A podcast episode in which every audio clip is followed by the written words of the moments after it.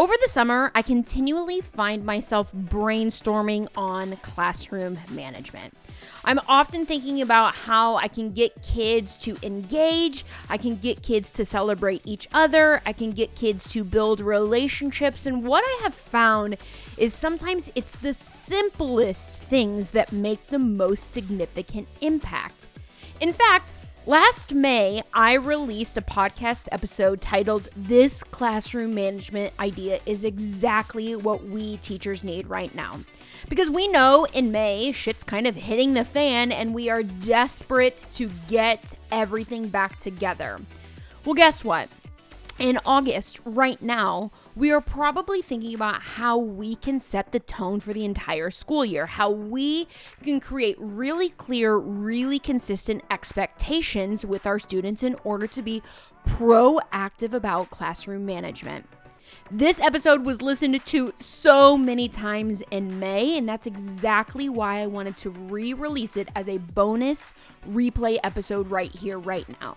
I think if we can get classroom management and relationships in check at the beginning of the year, it gives us so much momentum. I'm warning you, the idea that I talk about in this episode is so simple. It is almost cliche, but when you hear it, your heart in your head is going to say, Girl, you're right. Sometimes it's about going back to the basics because often in education, the basics work. We just have to remix them for the right now. So, with that said, check out this classroom management strategy because I think you are going to need it, love it, and want it for your first quarter of this new school year. I have a very real and very raw question to ask you Are you or your students at this point in the school year completely losing your mind? Do you feel like behaviors are elevated? Do you feel like emotions are really running high? Do you feel like there is just total chaos and disorganization in your classroom? Do you feel like kids are saying or doing things that they know they shouldn't, but it feels like they can get away with it? Well, because it's spring, or oh, well, because summer fever has hit. Are you personally sitting at your desk during plan periods or between transition times or bells ringing and thinking, Lord, help me? I need to take a deep breath. I can do this. If you said yes to any of those things, I want you to know that you are not alone. And what I think all of this boils down to is one thing that we can do to manage all of this. In fact, in this very short and sweet episode, I'm going to be dropping one classroom management idea that I think is exactly what we need as teachers right now. It's simple and it's significant. It's something that I think is going to blow your mind in a way because it is so absolutely something that we forget to do when we become stressed, or as the kids call it, pressed.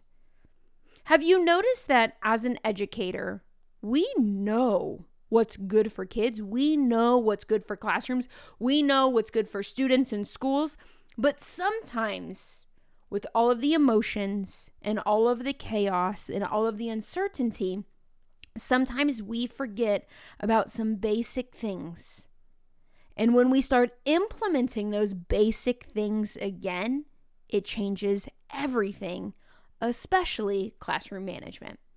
Well, in this episode, I'm going to give you the one thing that I am doing right now that is making a huge difference which is causing kids to be more organized, be more polite, participate more. And when the bell rings, not all days, but most days, I'm thinking, okay, all right, we got this. So I want to thank you for being here. I want to thank you for living this teacher life. And I want to thank you for subscribing because if you haven't heard, there are only a few episodes left in season four.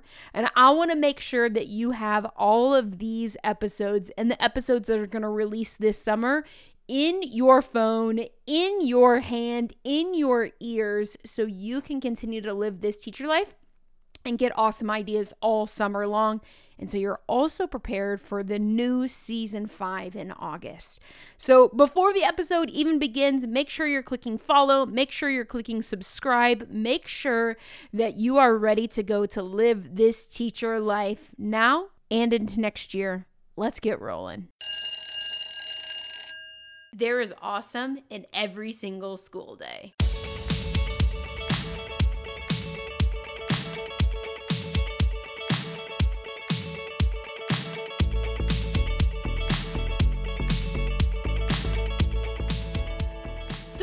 The big question How can teachers like us who love our job, love our students, and love being a part of education celebrate awesome even more in our classrooms and learning communities?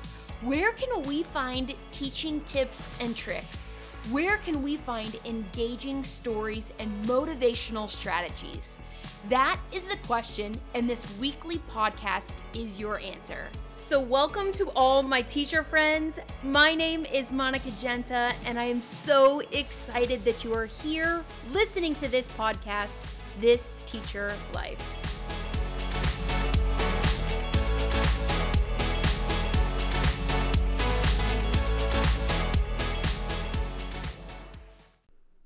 Right before my students left for winter break, we had to do testing.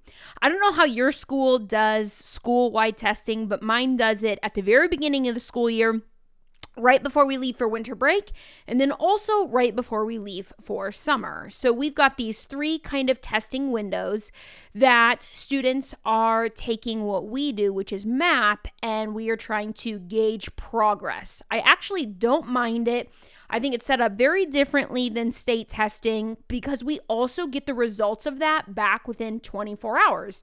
So it's a, it's a pretty good tool.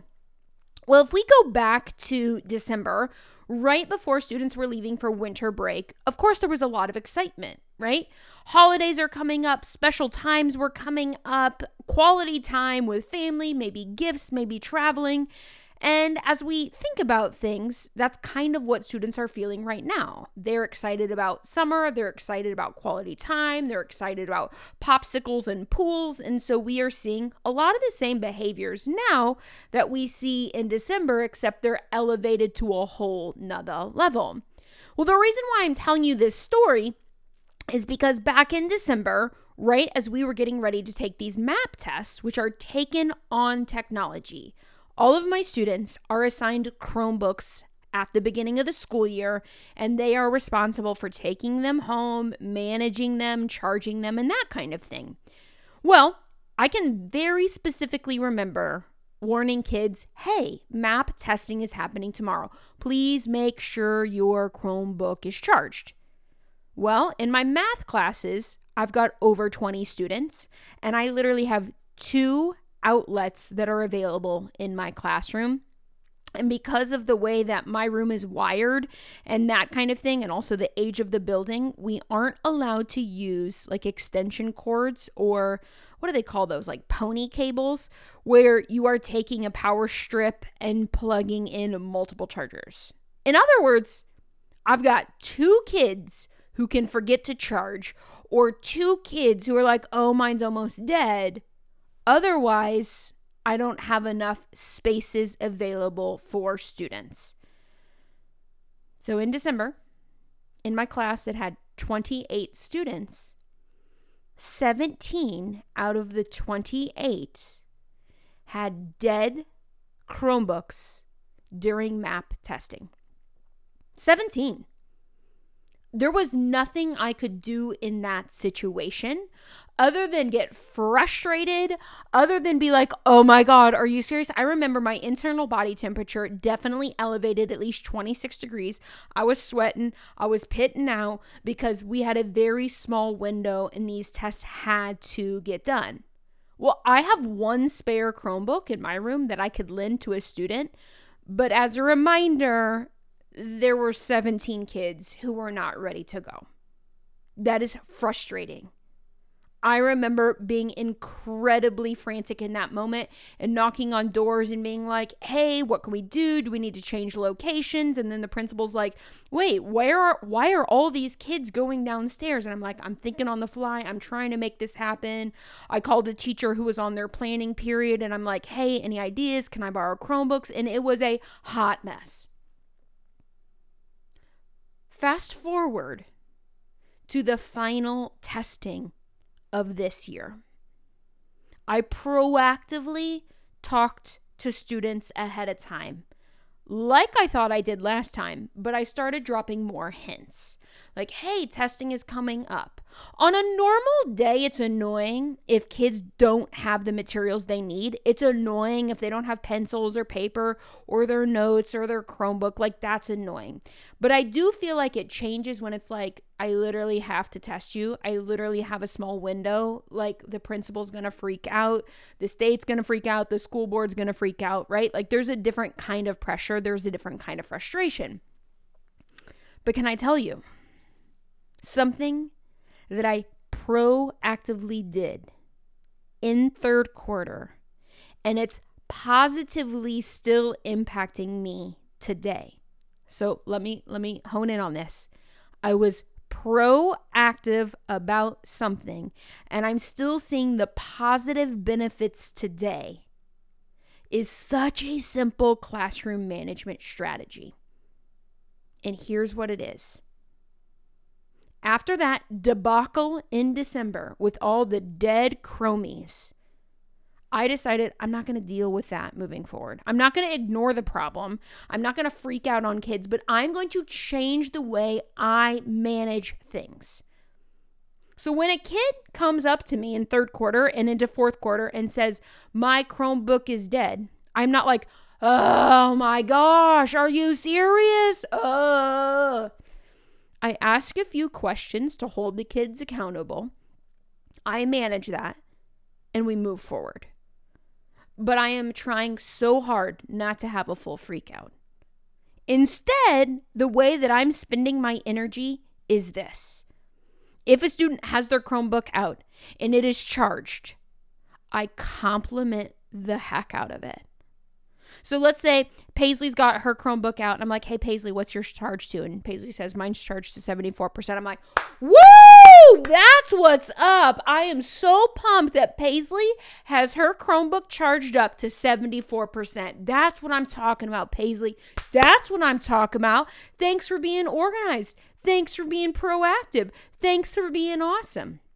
And then I'm like, yo, Braden, what's your Chromebook at? And he's like, um, my Chromebook is charged to 98%. I'm like, shut it. Are you serious right now? 98%? That's what's up. Braden giving Braden a high five. And I'm like, I love it. Did you guys hear that? He's got his Chromebook charged to 98%. So I'm being noisy. I'm being energetic. I'm using energy. It's just in a positive way. Now, I told you at the beginning of this episode, this idea was not going to be groundbreaking. This is called being proactive with students by praising them rather than being reactive to students by criticizing them. Now, to be clear, is there a time and a space to sit down with a kid and be like, yo, bro, your Chromebook has not been charged seven days in a row. Or like, holy cow, Maddie, we really got to talk about this because you have not had a pencil for five days in a row. Absolutely. Accountability is essential. Making kids get organized and giving them the life skills to be prepared is absolutely essential. But what I have found and what I believe in is schools need more clapping than they do critiquing. That's what I've found. And if we take a step back, I wonder because of the end of the year stress and the end of the year chaos and the end of the year just things that pop up, right? Are you in a place where you have found yourself maybe a little bit more critical than what you were on the first week of school? You've run out of patience, so you find yourself in a little bit more with pain points on things that kids are saying or doing. What if the number one classroom management strategy that you use for these final weeks or these final days or maybe final months of the year is that you are going to proactively praise to decrease the problems in your classroom? Because this isn't just like a Chromebook thing. This can be about pencils. This can be about participation. This can be about whatever is currently annoying the shit out of you. So, what is that? What is some sort of behavior that is not going well right now? Is it blurting? Is it kids touching each other? Is it kids um, turning around? Is it kids farting? Because I got a lot of farters this year. Never never in my life have I had so many students farting in my class. It's it's the most wild thing. They are passing gas like crazy and then they get the giggles like crazy and it's it's weird. But what behavior is currently stressing you out? It's getting you pressed. And how can you proactively praise the opposites of that? Again, I know it's so simple. This is like if you go back to your undergrad degree, all right, I'm going to flash back to Eastern Illinois University in like 2006 when I'm taking, you know, my my practicum and student teaching classes and thinking about what the most amazing professor, Cheryl Warner, who I love, one of my top favorite teachers of all time. Cheryl Warner taught a class about classroom management at Eastern Illinois University. IMEIU, go Panthers. So I remember talking a lot about praise and like highlighting the kids who were doing the right thing. It's so simple. Like, I actually, I'm a little bit embarrassed that I'm recording a podcast episode about it but if you are sitting here listening, being like, oh God, yeah, I need to do that more often. If you are being reflective and thinking, yeah, I needed to hear that, will you let me know? Because I'm starting I'm starting to be a little judgy of myself that I'm talking about this. But we hear these statistics like for every like seven negative things that a kid hears, we need to give them like 1,752 praises. That's not the real statistic, but you get what I'm saying. So that's what I'm doing this spring. That's what I'm doing in these final weeks. I'm like, oh my gosh, I love the way that Clarissa is facing forward and is really making good eye contact with me right now. Oh my gosh, I love the way that Bugatti is keeping his hands to himself that is so respectful and mature. I find myself doing that more often and it's helping. So, let's go back to the data behind this because this is, I'm not just talking, I got some quantitative data on this. The other day, I finished map testing for the year, the final spring benchmark. In the class of students that had 17 kids not ready to go, only two students were not ready to go on that final testing window. And one kid, for the record, it was because his Chromebook was legitimately broken and at the Chrome Depot. Okay. That's funny, actually. Chrome Depot. That's hilarious. So it was getting fixed. So one student had legit forgotten and was not being organized and proactive. Everybody else was ready to go. That that's some good quantitative data. To go from 17 students a hot mess to only one, shoot dang. And here's the other thing.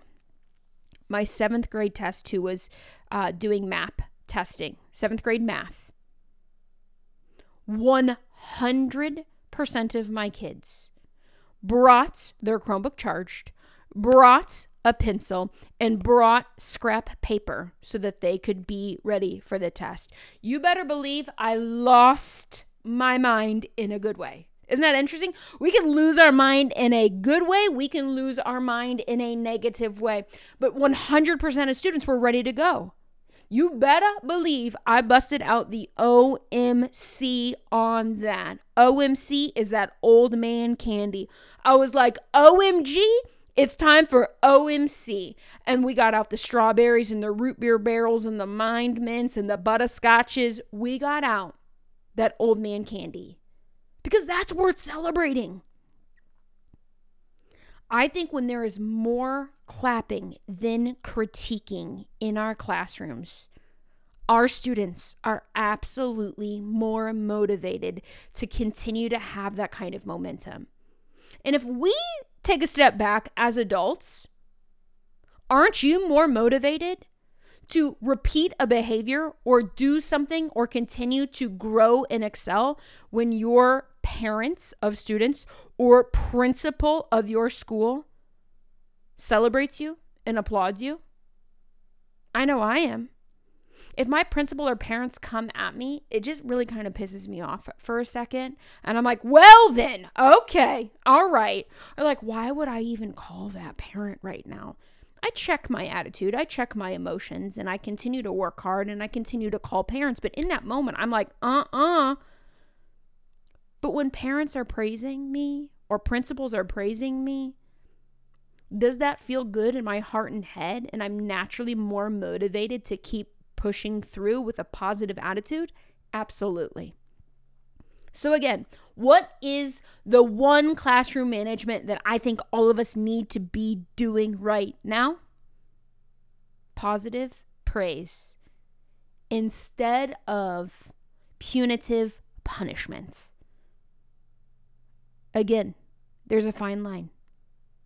In my classroom, something that I pride myself on is having so much freaking fun, but also having hardcore expectations. I don't put on earmuffs often and pretend like I didn't hear that. I don't do that. I don't put on blinders on my eyes and I'm like, I didn't see that. I hold my kids accountable.